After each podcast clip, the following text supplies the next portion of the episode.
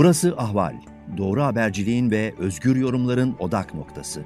Podcast yayınımıza hoş geldiniz. Ahval'den herkese merhabalar. Sıcak takipteyiz. Ben Yavuz Baydar. Burada konuşacağımız konu NATO krizi ve e, Milli Güvenlik Kurulu kararı ardından e, artık beklenir hale gelen Suriye operasyonu. Ama son gelen e, bilgiler eğer doğruysa aslında daha kapsamlı Irak kuzeyini hem Irak hem de Suriye'nin Kürt bölgelerini kapsayan bir geniş kapsamlı askeri operasyon, bir giriş harekatı söz konusu olacak gibi görünüyor. Konuğum Mustafa Gürbüz, Washington DC'deki Amerikan Üniversitesi Arap Çalışmaları bölümünde öğretim üyesi. Mustafa Bey hoş geldiniz. Hoş bulduk. Teşekkürler. Şimdi e, bölge uzmanısınız ve bunu açıdan da değerlendireceğiz ama yıllardır e, Washington'da yönetimlerin nabzını da tutuyorsunuz. E, oradan bir perspektifi sizin e, gözlüklerinizden diyelim nasıl göründüğünü aktaralım e, ve paylaşalım. Şimdi öncelikle e, eğer son gelen haberler doğruysa ki e, aktaran e, meslektaşlar e, devletin iç birimleriyle oldukça e, sağlam kaynak ilişkisine sahipler. En son gelen bilgiler e, Türk Silahlı Kuvvetleri'nin yüzde 90 ölçüsünde hazır olduğu zaten elde iki senelik bir fezleke var. Yani girişi e, meşru kılacak bir e, meclis fez, fezlekesi var. Hem de e, yani anlaşıldığı kadarıyla güvenlik mekanizması hemen hemen hazır durumda. Yalnız buradaki ek unsur bir tırnak içinde duble operasyon olacağı yönünde. Yani hem Irak hem de Suriye'ye girileceği yönünde. Şimdi bu e, aslında e, Cumhurbaşkanı Erdoğan'ın NATO'nun genişlemesi planında İsveç ve Finlandiya'ya itirazları çerçevesinde ele alınması da gereken bir şey. Çünkü özellikle İsveç'e yönelik en önemli eleştiri daha önce Amerikalılarla da zaten e, pürüz konusu olan PYD, YPG yapılarına e, dair bir itirazdı. İsveç'in Erdoğan'ın e, gözünden ilişkileri, bu yapılarla olan ilişkilerinin e, ortadan kaldırılması ve bunların da aynı zamanda PKK ile bağlantıları nedeniyle terörist ilan edilmesi. Ama daha geniş bir çerçeve söz konusu. Tabii bir operasyon, bu operasyonun sonuçlarının ne olacağını ya da amaçlarının ne olduğunu tam olarak bilmiyoruz. Nasıl görmek lazım bunu sizin bulunduğunuz yerden? Evet, ben eh, F-16'larla ilişkili olduğunu ve savunma sanayisi e, ambargolarıyla ilişkili olduğunu ve tabii ki içeride e, yeniden bir milli mücadele ruhu ve seçime doğru giderken bu hazır olma duyguları e, bütün bir millet olarak e, ve de, ve bir ittifak içerisinde başkumandan e, Erdoğan olarak e, olduğunu e, düşünüyorum. Yani aslında burada bir ilişkiyi kurmamız gerekiyor diye düşünüyorum. Yani ilişki e, e, Avrupa'daki PKK faaliyetlerinden ziyade F-16'larla ilgili bir baskı, e, diplomatik baskı o Afganistan'dan, Afganistan'la işte bu yazdan beri belki diyebiliriz sonbaharda yapılan görüşmeler, Türkiye'nin biraz daha bu yeni yönetimle kurmak e, içinde e, olmak istediği yeni ilişki tarzı ile ilişkili zaten bir gelişme vardı. E, tabii Ukrayna ile birlikte bu bambaşka bir boyut kazandı. E, daha önce Türkiye NATO'ya ait mi, Truva atımı gibi şeyler bir anda kesildi. Bam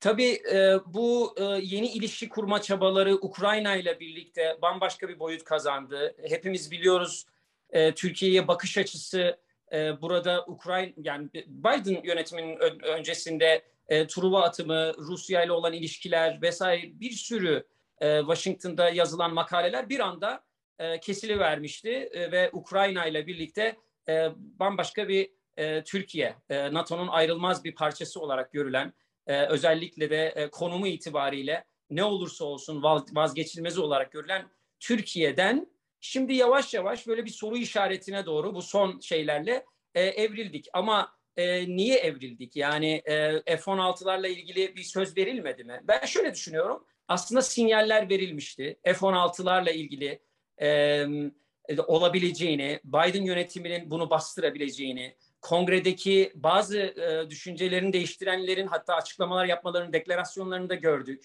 yumuşamanın olduğunu da gördük.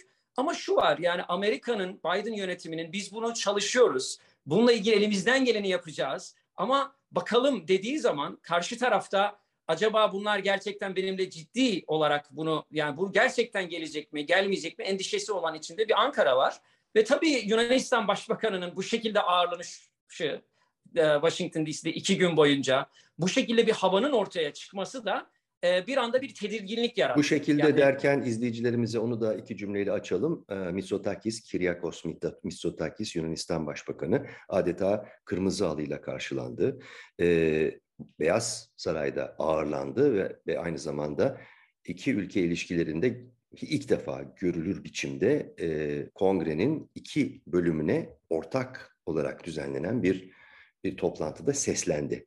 Bu çok tarihi bir dönüm noktasını işaret eden, sembolikleri çok yüksek olan bir e, karşılama ve ağırlama biçimi.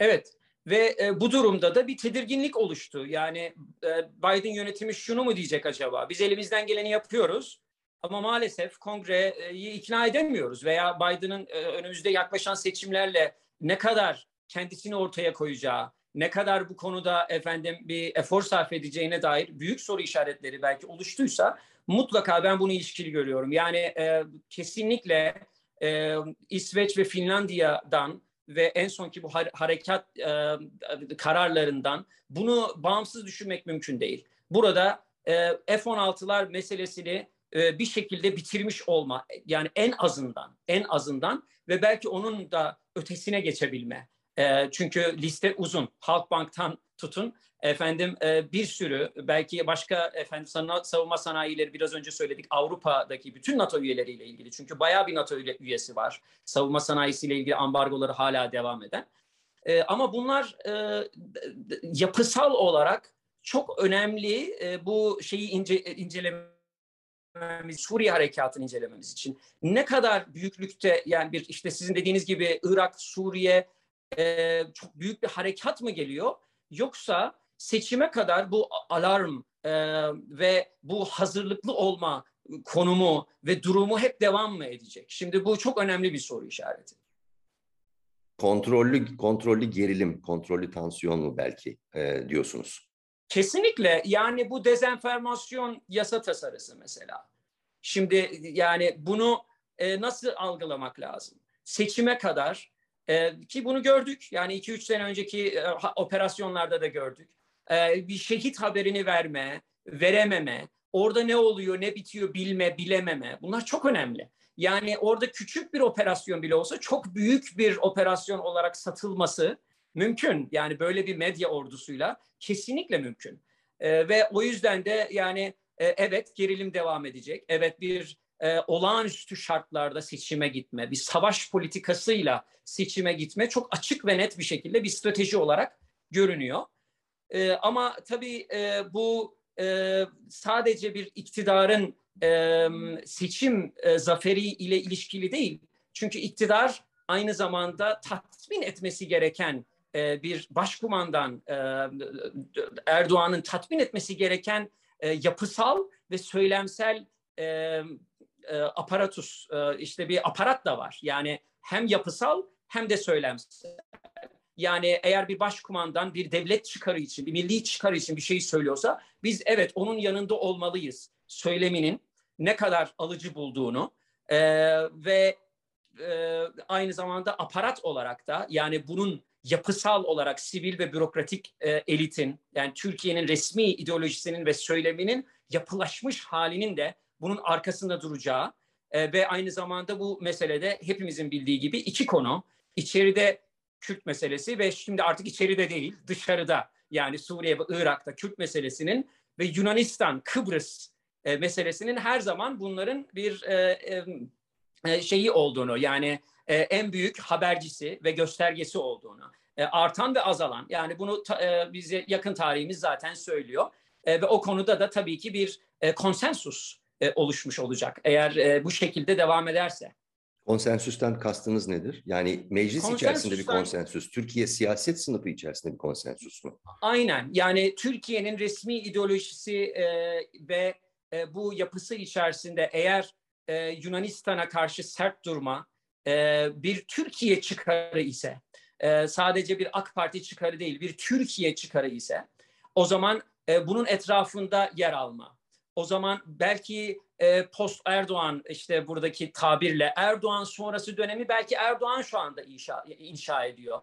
Yani evet e, Müslüman kardeşlerle artık e, bir arada değilim. Hamas'la belki bir arada değilim. Bunlar belki bir kenara itilebilir. Yani revizyonist politikalarımdan belki vazgeçebilirim. Ama vazgeçmeyeceğim şey e, bu içerisinde olduğum ittifakın en önemli gördüğü İsrail yakınlaşması ve e, Yunanistan ile olan e, sertleşme, efendim e, Kürt meselesinde Suriye, Irak'la ilişkili e, militarizmin devam etmesi e, gibi şeyler. Bunlar aslında bir açıdan e, post Erdoğan, Erdoğan sonrası olarak e, düşündüğümüz şeylerdi. E, Müslüman kardeşlerin böyle bir efendim televizyonlarının kapatılması veya Hamas'la ilgili şeylerin yeniden düşünmesi ama bunlar oluyor şu anda.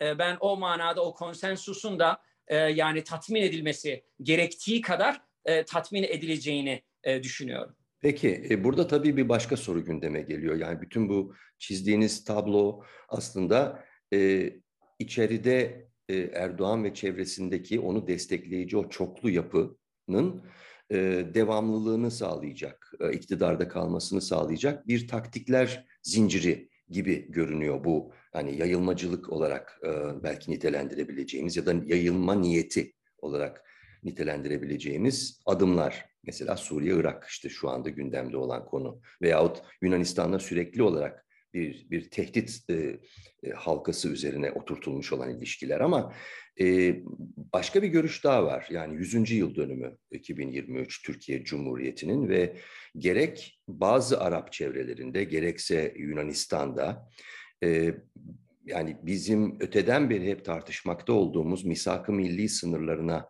yeniden tesis edilmesi e, gibi bir tartışma ile ilgili artık kaygı mı diyelim, analiz mi diyelim, tahlil mi diyelim görüşler var Arap ve e, kimi Batı çevrelerinde. Bu aynı zamanda sizce bir strateji de olabilir mi? Yani 2023'e girildiğinde daha genişletilmiş bir Türkiye, misak-ı milliğinin yeniden tesisiyle birlikte. Aslında bu söylediğim, bu söyledikleriniz biraz önce söylediklerime çok çelişmiyor. Yani e, Arap dünyası gözlüğünden bu ne anlama gelir diye baktığımız zaman onu belki Körfez açılımıyla belki ilişkilendirelim yani konuşmamızda. Ama e, şuradan başlamak gerekirse kesinlikle bu bir fırsat. Yani böyle bir sembolik fırsat, böyle bir seçimle, böyle bir yüzüncü yıl, böyle bir misak-ı milli ruhu, yeniden mücadele ruhu, Yunan düşmanlığı, efendim e, yani kesinlikle bu uyuyor aslında benim biraz önce çizdiğim tabloya. Ama şu soru yani acaba e, bu Arapları veya Orta Doğu'yu korkutan bir militarist e, şeyi yeniden dönme. Yani onunla ilgili birkaç bir şey söylemek istiyorum. Şimdi e, bir senedir belki biz şunu tartışıyoruz. Yani Biden yönetimiyle başlayan zaman diliminde e, bütün e, yöresel güçlerin yeniden kendini düşünmeleri, e, yeniden e, ilişkileri gözden geçirmeleri e, vesaire ve Türkiye'de şu anda bunu yapıyor. Ama bakınız burada çok önemli bir husus var. Trump yönetiminde e, İran aleyhtarı baskıcı e, strateji, İran'ı e, böyle e, çerçeve altına alıp üzerine gitme stratejisi aynı zamanda siyasal İslam'ı e, e, e, şey altına, baskı altına alma stratejisiyle aynı idi. Yani birbirinden ayrılmaz bir şeydi. Bu, bu noktadan bir tehdit Türkiye, Katar, İran'ın yanında yer alması ve revizyonist işte biraz önce söyledim ya yani Müslüman kardeşler Arap e, baharından e, itibaren e, gördüğümüz bu, bu Suudi Arabistan'ın da Müslüman kardeşleri tehdit görmesi hatta terörist ilan ettiler. Değil mi? Bu devam ediyor. Ama Biden yönetimiyle bu aynı ilişkili aynı şeyde gitmediğini çok açık ve net Biden yönetimi Obama'nın mirasıyla bunu ortaya koydu. Bunu ortaya koyunca elbette ki o zaman e, gereksiz e, e, nasıl söyleyeyim e, Türkiye'nin de ihtiyacı olan bir nefes alma, e, böyle e, gereksiz maceralara girecek militarizm ve içeride de artık o çok zaten birkaç senedir bu tüketildi. Yani bu noktadan bir durulmaya gitti. Ve aynı zamanda ekonomik olarak da bir refah e, im, imkanı, bir ihtimal. Belki e, efendim e, şeyden Birleşik Arap Emirlikleri'nden, Suudi Arabistan'dan bize katkısıyla bu ekonomik e, paketlerde bir böyle bir fırsatçılıkla birlikte gelen bir yeniden bir durulma. Ama bu şu demek değil. Yani biz diplomasiye geri döndük. Ha diyebilirsiniz kesinlikle böyle bir imaj verildi. Evet Batı'ya bu imaj verilmeye çalışıldığı Erdoğan'ın konuşmalarından belli. Yani e, sadece Suudi Arabistan'da değil diğer yerlerde de aynı şeyi tekrar etti. Yeniden bir dış politika ihtiyacı, yeniden bir e, Türkiye'nin yeniden e, bu e, kendisi sıfır problem demedi zannımca. E, ama, köklü yeni, bir revizyon. Köklü bir revizyon. Yani bunu birkaç sefer e, ve İsrail işte Körfez ülkeleri de, defaat et, yani defaatle bunu tekrar ettiğiniz zaman e, ve özellikle de Yunanistan'a karşı biraz yelkenleri indiren e, bir politika izlediğiniz zaman ve bu bir senedir böyle. Amerika'da kongrenin yavaş yavaş acaba gerçekten bu ciddi mi e, ve Ukrayna ile birlikte de dediğim o havayı iz, e, anlattı. İşte o şu anda belki cevabını buluyor. Hayır. Yani bu tamamen bir e, militarizmden efendim diplomatik e, şeye yöneliş değil. Bu aslında e, ikisini birlikte götürebilecek e, bir durum arayışı. Neden mümkün? Çünkü e, militarizm dediğimiz zaman biraz önce izah ettiğim bir konsensus üzerinden, bir yapı üzerinden, bir e, bir ittifak üzerinden giden bir şey var. Yani bu sadece Erdoğan'la ilişkili değil. Ve bundan hemen geri dönüş öyle o kadar kolay olabilecek bir şey de değil.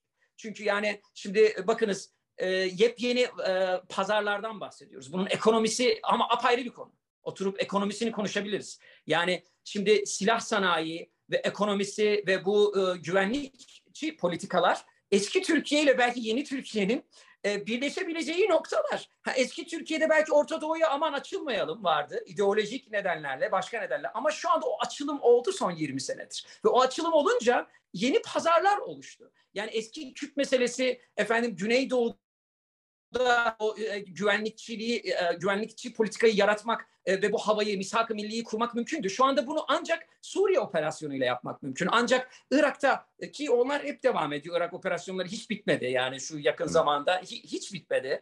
E, ve o da apayrı bir konu. Amerika'nın Suriye'de ona e, yani e, hayır derken burada a, acayip bir destek vermesi ve kendi içerisindeki düştüğü çelişki o apayrı bir konu. Ama e, sizin o söylediğiniz e, konuda Arap dünyasının bakış açısı e, da e, şey zannımca e, bir e, şey olacak. Yani bir bekleme ve e, kısa zamanda istediklerini verme, uzun zamanda e, hala soru işaretleri. Buna en güzel örnek, onunla bitireyim. E, Muhammed Bin Selman şimdi e, ziyaretini yaparken, Türkiye'ye gelirken aynı zamanda o ziyaretin parçası olarak Yunanistan'a da, Kıbrıs'a da, Mısır'a da ve Ürdün'e de gidecek aynı ziyaretin parçası olarak. Bu çok açık bir mesaj. Aynen İsrail Cumhurbaşkanı yaptığı gibi. Aynen. Peki e, toparlayacak olursak daha e, tabii farklı boyutlarıyla tekrar başka sohbetlerimizde ele alırız bu durumu. Mesela işte savunma sanayileri boyutuyla, e, askeri e, boyutuyla. Geriye galiba iki soru kalıyor. Bir tanesi e, aslında demin sizin de değindiğiniz gibi e, şöyle bir durum var. Yani Türkiye epeydir özellikle 2014, 2015'ten bu yana diyelim, özellikle de 2016 e, darbe teşebbüsünden bu yana NATO'nun hem üyesiymiş, NATO üyesi ama aynı zamanda NATO, NATO üyesi değilmiş gibi gitgide NATO formatlarından, parametrelerinden uzaklaşarak e, sanki üye değilmiş gibi davranan bir ülke. Bu, algı gitgide güçlenmiş ve kök salmış vaziyette. Şimdi bu son hamle yani İsveç-Finlandiya hamlesi ile ardından hemen gelen bu Suriye-Irak e, müstakbel operasyon atmosferi, iklimi e, acaba e, kırmızı çizginin geçilmesi mi demek? Yani Rubikon geçiliyor mu, geçilmiyor mu? Çünkü hep köşede duran yani bir sanki bir bacağı burada, bir bacağı dur, burada duran bir ülke konumunda. Çok özel bir NATO üyesi Türkiye. Bu nasıl görülüyor? Nasıl görmek lazım bunu? Bunu e, şöyle ilişkilendirmek istiyorum e, Suriye denklemiyle. E, eğer Türkiye bir operasyon yapacaksa Suriye'ye Rusya'nın olurunu almadan en azından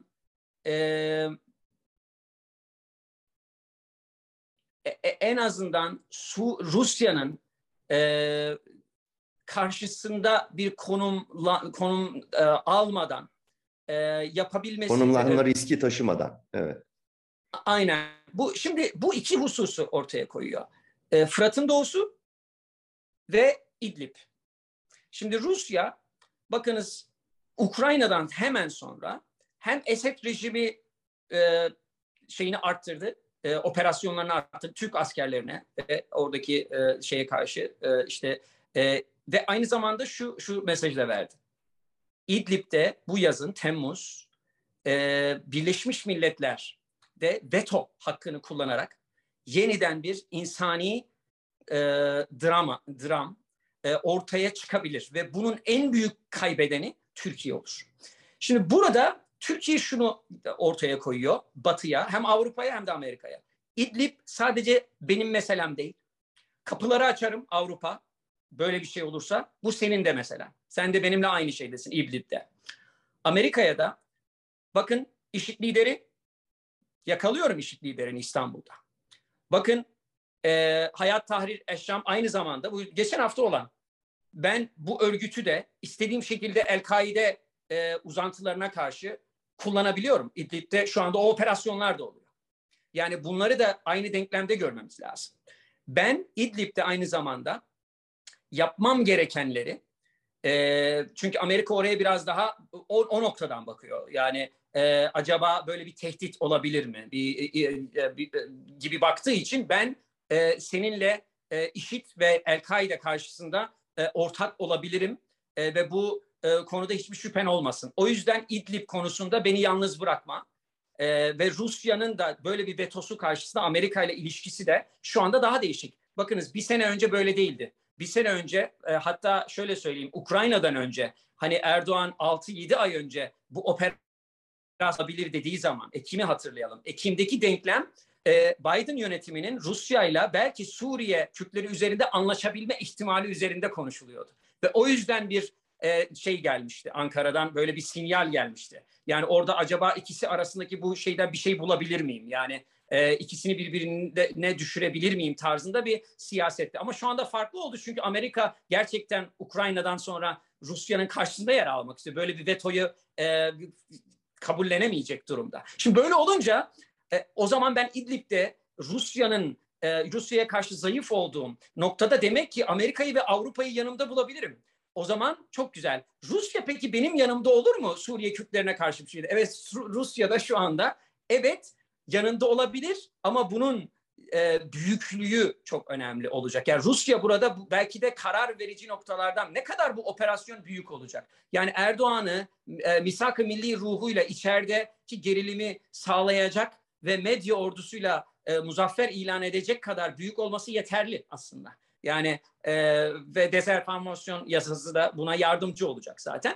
E, o yüzden de e, bu konuda Fırat'ın doğusunda atacağı adımlarda Rusya'ya kesinlikle muhtaç durumda. Ama Rusya bu yeşil ışığı yakabilir. Çünkü Rusya biraz önce sizin dediğiniz gibi Türkiye'nin Truva olarak e, konumunu e, devam ettirmesini kesinlikle istiyor. Şunu da bitireyim. Türkiye'de bunu şu anda bir avantaj gibi satmaya başladı. Bu da çok ilginç geliyor bana. Yani son birkaç aydır Ukrayna'da ya bakın benim işte bu şekildeki özel konumum bir avantaj sizin için. Ben e, ben e, işe yarayan e, bir çok işe yarayan hatta yani hatta vazgeçilmezim çünkü ben böyle bir konumum var. Hmm. tarzında bir bir söyleme de girişti son zamanlarda ama tabii ki şu anda o, o konuda da yeniden soru işaretleri Washington'da yeniden o soru işaretlerini görüyoruz. Birçok makale yeniden yayınlanmaya başladı. Peki son soru Türkiye'nin tetiklediği NATO krizi İsveç ve Finlandiya üzerinden. E, tabii bütün e, aslında yollar Washington'a çıkıyor. Yani ne Stockholm'e ne Helsinki'ye. E, onlar sadece bir bir geçit gibi. E, ve Amerika'nın elinde. Amerika ne yapacak veya ne yapabilir e, bu krizin yani Türkiye'nin tetiklediği bu krizin e, kör düğümünün çözülmesi için?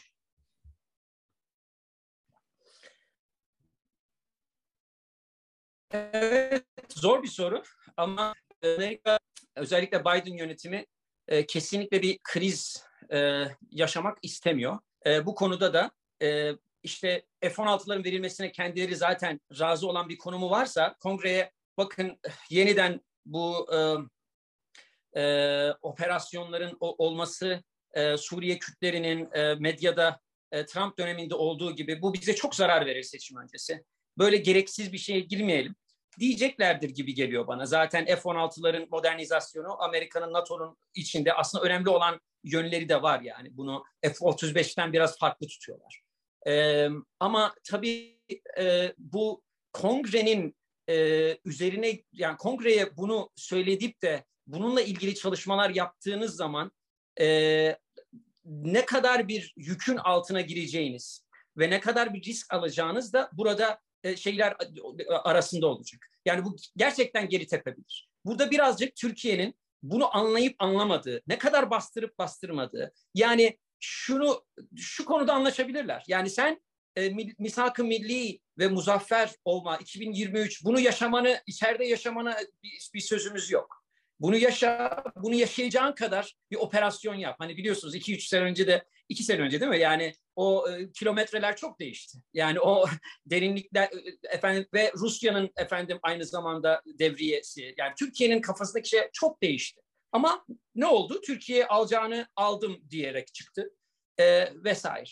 Yani o konuda e, bazı şeylerin e, verilebilecek kadar olan şeylerin verilebileceğine inanıyorum. Bir de NATO görüşmeleri de e, uzun süren görüşmeler. Yani bugünden yarına bir ülkenin girmesi çıkması belki bu biraz daha böyle bir şeye alınabilir. E, müzakere tonuna alınabilir.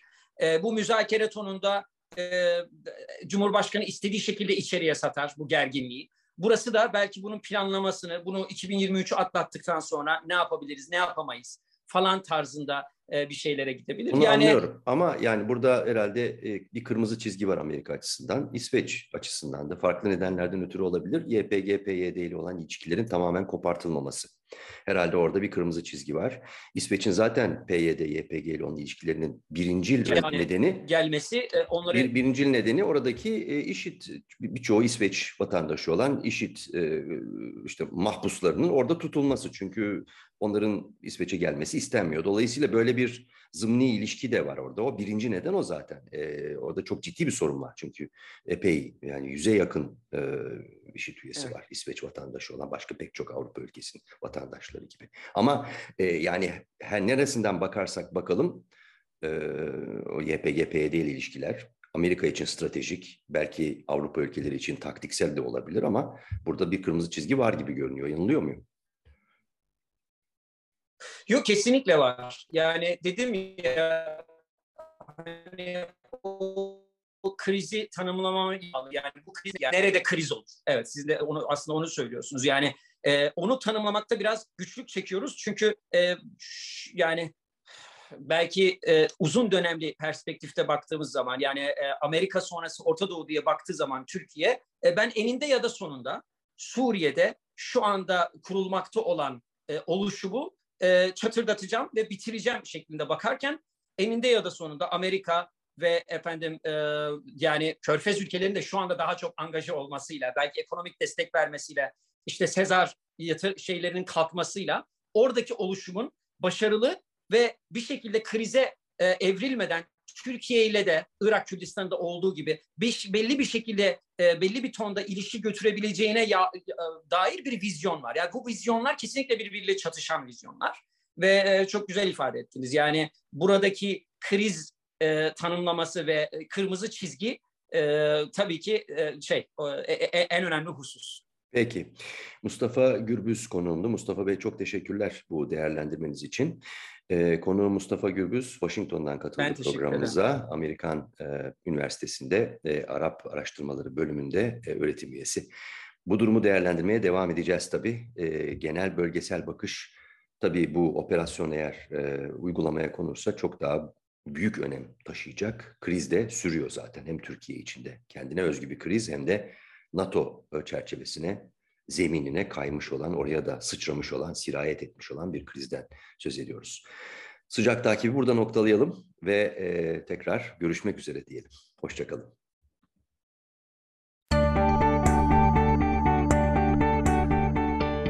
Ahval podcastlerini tüm mobil telefonlarda Spotify, SoundCloud ve Spreaker üzerinden dinleyebilirsiniz.